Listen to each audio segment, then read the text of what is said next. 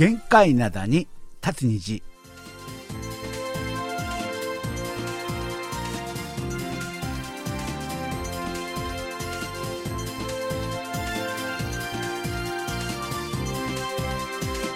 12月5日月曜日の限界灘に立つ虹。皆さんお元気でしょうか？ドクターシンこと新日本です。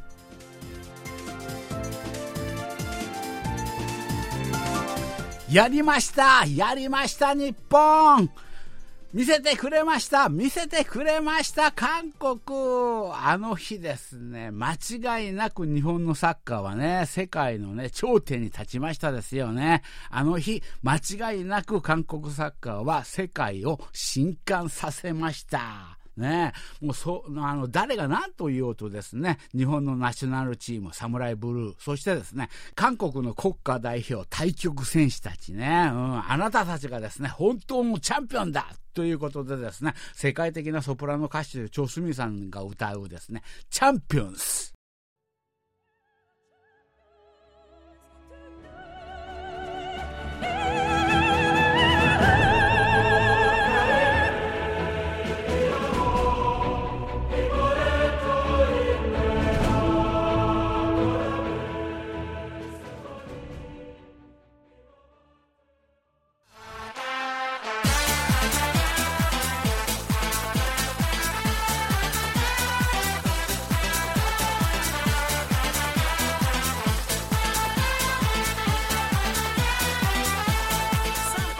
はい、先ほどのね、オープニングでね、ここまでね、こう、オーバーに言う必要があったのかどうかね、そういうことはね、よくわからないわけなんですけどもね、そう、こういう機会あんまりないですからね、これね、あの、もう本当に何十年に一回、特にあの、韓国の日本が同時に上がるっていうのもね、これも本当にこう、あの、あまりないね、そういうことでですね、思い切りね、あの、思い切りこう、大げさに言ってしまいましたですよね。あの、日本のサッカーはその日頂点に立ったとかね、立ったのかよ。で、あの、あとあ韓、韓国のサッカーはその日世界を震撼させたとかね、本当かよ、みたいなね。そういう感じはあったりするんですけれどもね、うん、そういう感じで、まあ本当に、まあ、めでたいね。そっちが、まあ、あの、突破できたね。これについては私もね、いろいろとね、話したいことはたくさんあるんですが、例えば、あの、あの日、あの、まあ、あの、あれですよね。あの、日本の場合、日本はね、あの、スペインにちょっとと、あの、スペインの思惑通りにはまったって感じね。スペイン、スペインはあそこで1位に上がるわけにはいかなかったんですよ。スペインは、あの、あの時ね、あの、ブラジルとできるだけ当たりたくなかったんで、向こう側の山の方にね、あの、行きたかったんでね、あの、スペインは、願わくは2位で上がりたい。それもう、最初からもうそういう気持ちにね、そういうのがあったわけなんですけれども。あと、ポルトガルもそうですよね。2戦勝ってるんだから、2戦勝ってるんだから、韓国とあの、韓国に負けてどうにかなる問題ではないね。そういう状況での、まあ、勝利っていうのも一面ありますね。確かにそういうのはあったりはするんですけれども、でも、やっぱり、あの、おめでたいのはめでたい。ほら、もう本当、日本も韓国もね、よくやったっていうことでね。で、私の意見などはどうでもいいようなにですね、皆さんたくさんのお便り来ました。たくさん来ました。早速紹介していきましょうね。この方はですね、ラジオネームメアリーさんさんですよね。シンさん、やりました、やりました。あの、韓国、ポルトガルに勝ってベスト16進出。ね、本当におめでとうございます。ね、その日のですね、ニュースでね、朝のニュースでね、知りました。さすが韓国ね、勝負強いですね。あの、選手の怪我やですね、審判問題など、まあ、大変なことをですね、乗り越えて、この難しいリーグ戦をですね、あの、勝ち残ったっていうことは本当に素晴らしいです。ね、シンさんのですね、熱い思いが伝わったような気がします。いやいやいやいや、もう、もう、メアリーさんのおかげでございます。本当にね。いや、本当よく知っておられるね。審判問題なども、っていうことは、これは本当にそのゲームを見たっていうね、そういう感じであるわけなんですけれどもね。で、次の方、この方はですね、シンさんスタッフの皆さん、あにわせよ。倉敷市の小川隆さんでございます。シンさん、どーっと疲れました。確かに疲れた。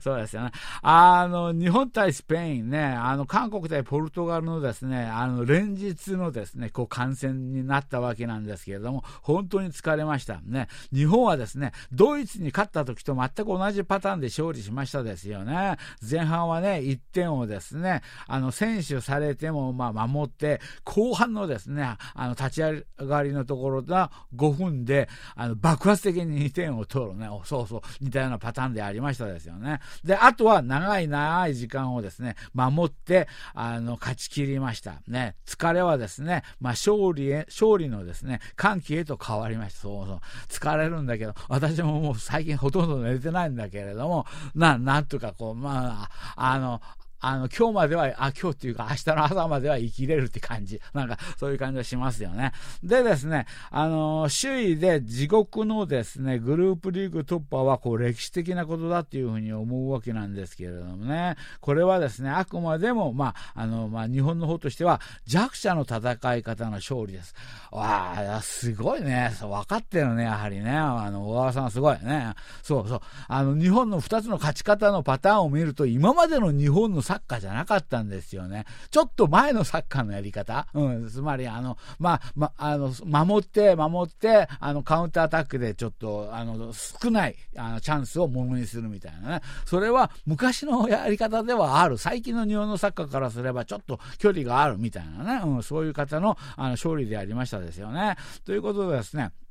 あのクロアチアはですね強いわけなんですが攻撃のタレントたちをですねあのフルに生かしてね勝利をね目指してほしいっていうふうにね思いますということであと韓国の話は韓国のですねグループリーグ突破おめでとうございます。あれはいありがとうございます。大変苦しい状況で、まあ、あのポルトガルにですねあのアデーショナルタイムでねこう勝ち越してですね勝利ねこの試合も疲れました。そうそう韓国の人たちは韓国人にとってこの試合、本当疲れた？ね、疲れました。ね、あの、ポルトガルをですね、あの、ポルトガルを1点に抑えたのがですね、大きかったっていうふうにね、思っております。ね、そしてですね、なんといってもですね、勝ち越しゴールを決めました、あの、ソソヌグミン選手とね、あの、ファイジャン選手のね、こう、素晴らしいプレーね、ソヌグミン選手のですね、3人にこう囲まれてですね、こう、股抜きのあの、スルーパスね、あれありましたですよね、超人的なね、本当に完璧な最高のあのパスでありましたですよね。あそこでそうタイミングよくね、こうあの走り込んでいたですね、ファンイちゃん選手ね、この試合、あのあの今今大会で初めてのあの出場だったわけなんですけれども、ファンイちゃん選手もですね、本当にすごい、2人のですね、すごいプレーと、まあ、投手を見るとですね、あのブラジルにもですね、勝つ可能性があるっていうふうに思いますね。本当かよ、ありがとう。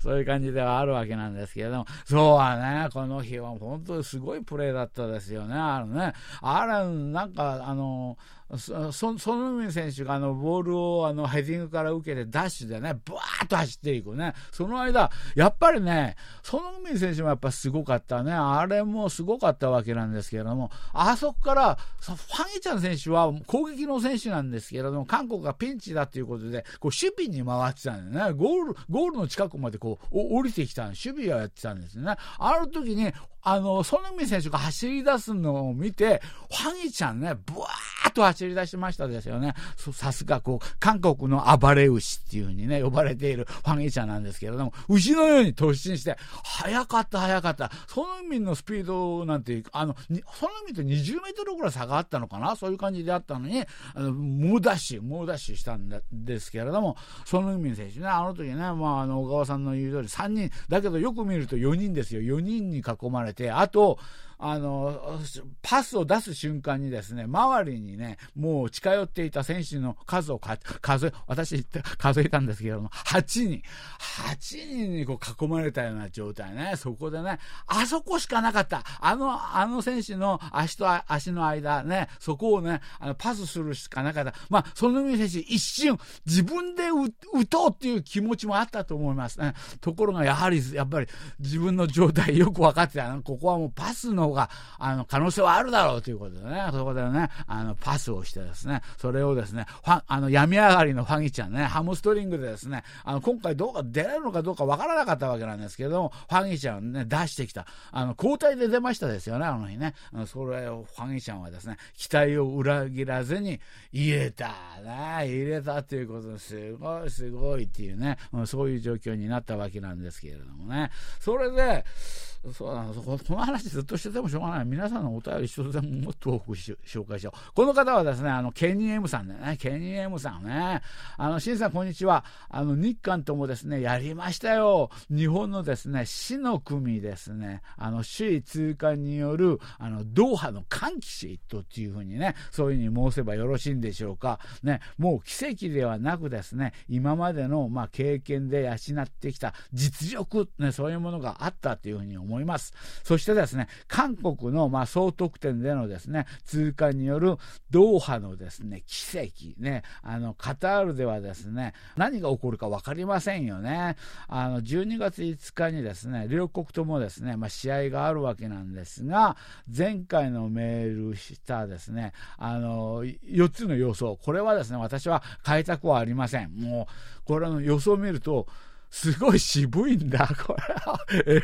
渋い。渋すぎて実現するのかみたいな感じはちょっとあったりするんですけれども、いや、私はあえて変えないね。あえて変えないっていうね。うん、ポルトガルをずいぶん上の方に入れていたけど、ポルトガル今回そんな強くないよ。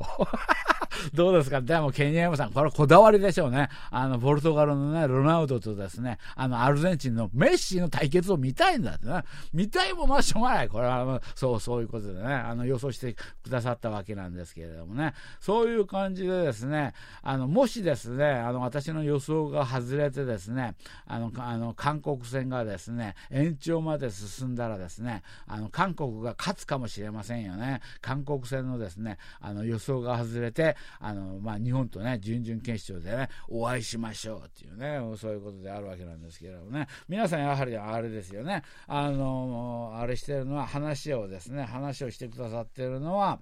あの、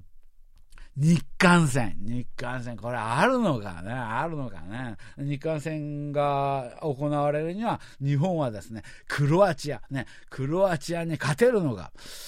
うーん、クロアチアに勝てる。これね、今回のね、すべてのいろんな対戦カードありますでしょ？いろいろこれあると思うんですけれども、一番予想しづらいカードじゃないかな。クロアチアね、このチームは、あのね、あの、サッカーっていうのは、相手チームの相性っていうのがあるんですよ。例えば、日本は、ヨーロッパのあの強いチームと当たった時には、それほどこう苦しくないんだよね。うん。なんか、あの、なんか同じリズムでサッカーをしてるんだよね。うん、で、あの、苦しくないんだけれども、南米と当たった時にはですね、あの、ちょっとね、こう、このリズム感が崩れるね。で、あと、アフリカに当たった時には、アフリカの、あの、チームと当たった時には、何が起こるかわからないでね。そういう状況の中で、こう、不安定なんですけれども、ヨーロッパには強い一面がありますよね。そういう感じで相性があるわけなんですが、クロアチア、ヨーロッパではあるわけけなんですが、一番南米的なヨーロッパチーム、このチーム何やるかわからないですね。あと、粘り強いね。それで、あと、人口はもう日本に比べればずっと少ないあの国であるわけなんですけれども、サッカーに対する熱意、日本にはあのクロアチアの状況あんまり伝わってきませんでしょ。クロアチア今大変なことになってますよ。これ、これ絶対勝つんだみたいなね、そういう雰囲気でね、言ってますんでね、これ本当にね、予想しづらいわけなんですけれどもね。で、一方、韓国。韓国はですね、これはもう予想簡単ですね。これは韓国負けてしまいそうです。これは本当まあちょっと負けそうなんだけれども、本当にもう本当にあの神様、仏様、アラー様がですね、すべて味方になってくださって、韓国がですね、もしね、あの、いい試合をするんであれば、いい感じで2対2ぐらいになるんじゃないかな。本当2点先に取られて、あの、韓国がちょっとあの、追いつくような形で、あの、最後ね、あの、ギリギリ2対2。それで延長戦粘って、ね、粘って、なんというか、PK。出た、この、あのね、こう最終手段 PK。韓国が、やっぱだけどね、やっぱり今 PK までもつれ込むの。私もう PK で負けたら私はもう、私はもう何も言うことはない。もうそれ、それだけで私はもう本当にもう全ての神様に対してね、感謝しますね。あそういう感じであるわけなんですけど、韓国の狙い目としては PK ではないのか。皆さん予想、これあの、今回もありますからね、ちょっとその辺ちょっと参考にしてくださいね。それね。そういう感じではあるわけなんですけどね。で、皆さんね、あの、やはり日韓戦実現するのかどうかね。あ日本が勝って、韓国も本当に奇跡が起こって勝って、それで本当に日韓戦が実現するならば、これいつだ ?12 月9日金曜日か。あ あ、ああこれ12時、時間は悪くないんだよな。深夜の12時な。うん、これ時間はいいんだけどもね、日本とね、韓国の、ね、ほとんどの人たちが一緒にこう応援できる時間ではあるわけなんですけどね。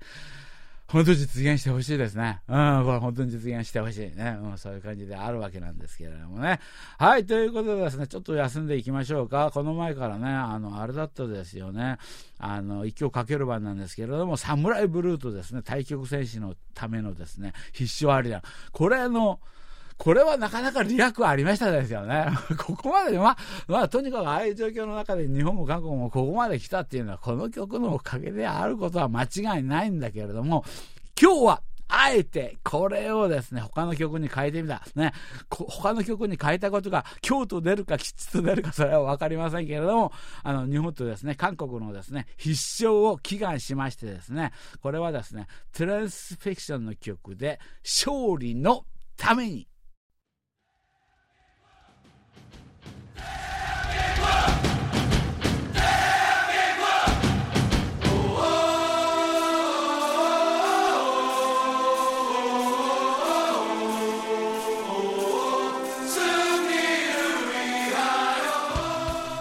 はい、今日はね、お便りが多いんでね、あのサッカーの話話だけでいきます。すいません。ね。そういうことであるわけなんですけれどもね。で、やはりね、あの、ここここからの話はですね、得点当てクイズ。皆さんね、いろんな方がね、参加してくださってですね、今ね、非常にね、盛り上がっているわけなんですけれどもね。うん、そうです。あのね、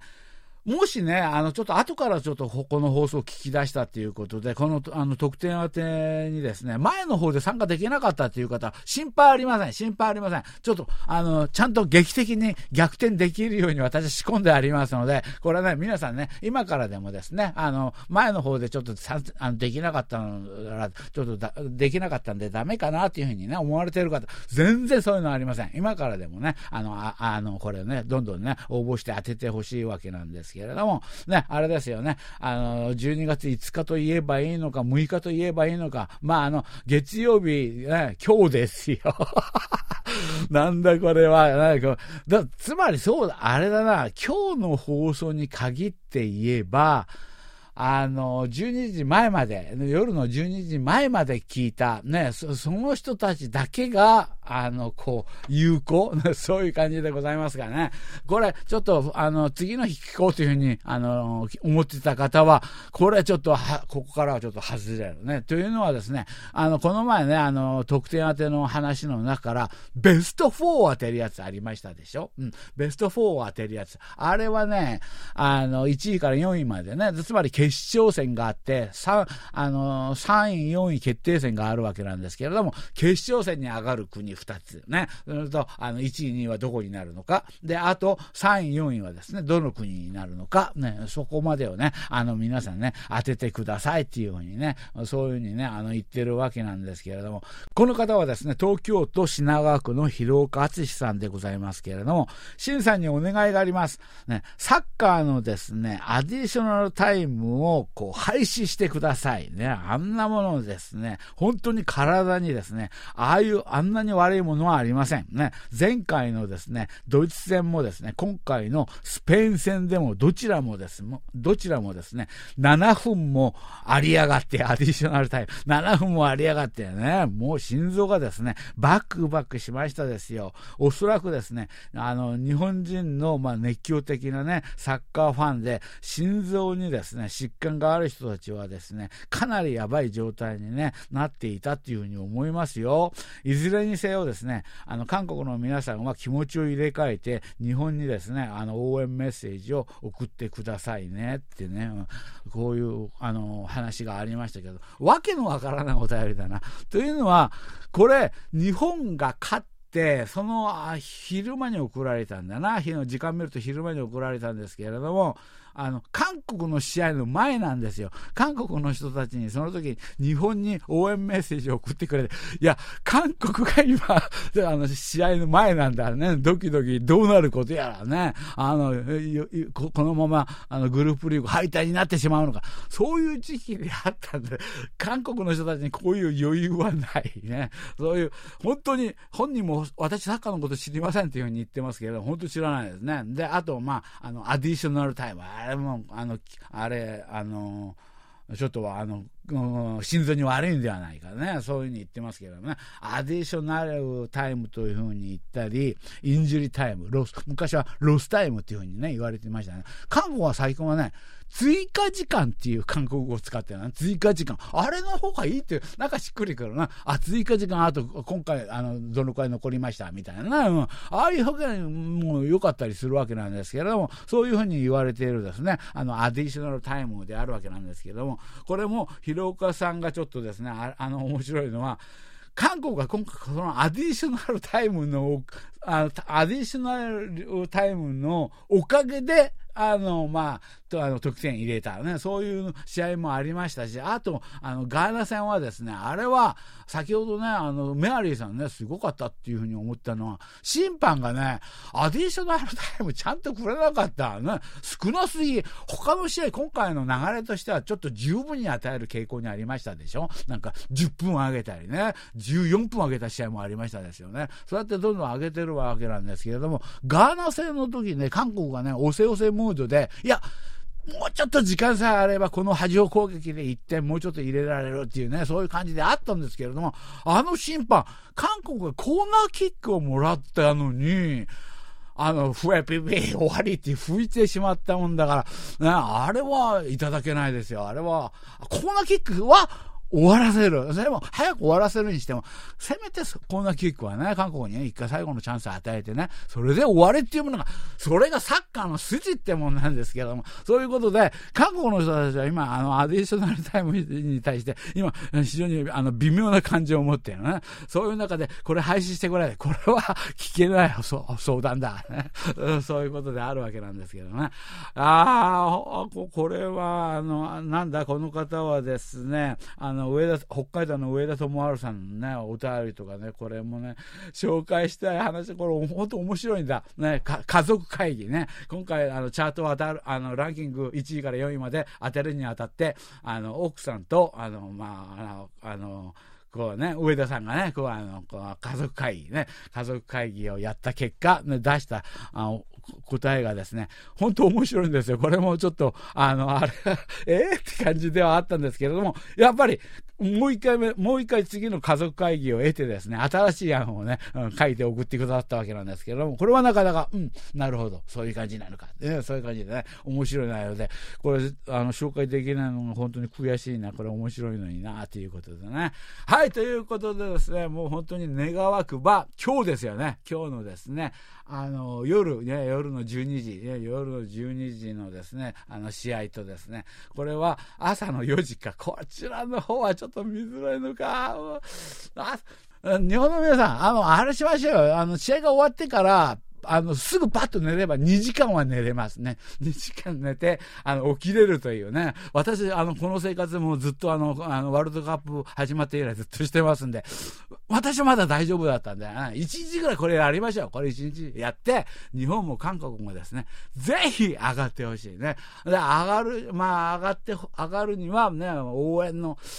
韓国、ブラジルか応援でな何かな、どうななるっていうものではないような気はするんですけど、まあ、とにかく、まあ、最後まで応援は、まあ、しっかりするっていうね、うん、そういうことですよね。はい、ということでですね、今日もお別れの時間になってしまいました。また来週元気にお会いしましょうね。これまで、ドクターシンことシンニョンでした。よろぶん、あにげせよ。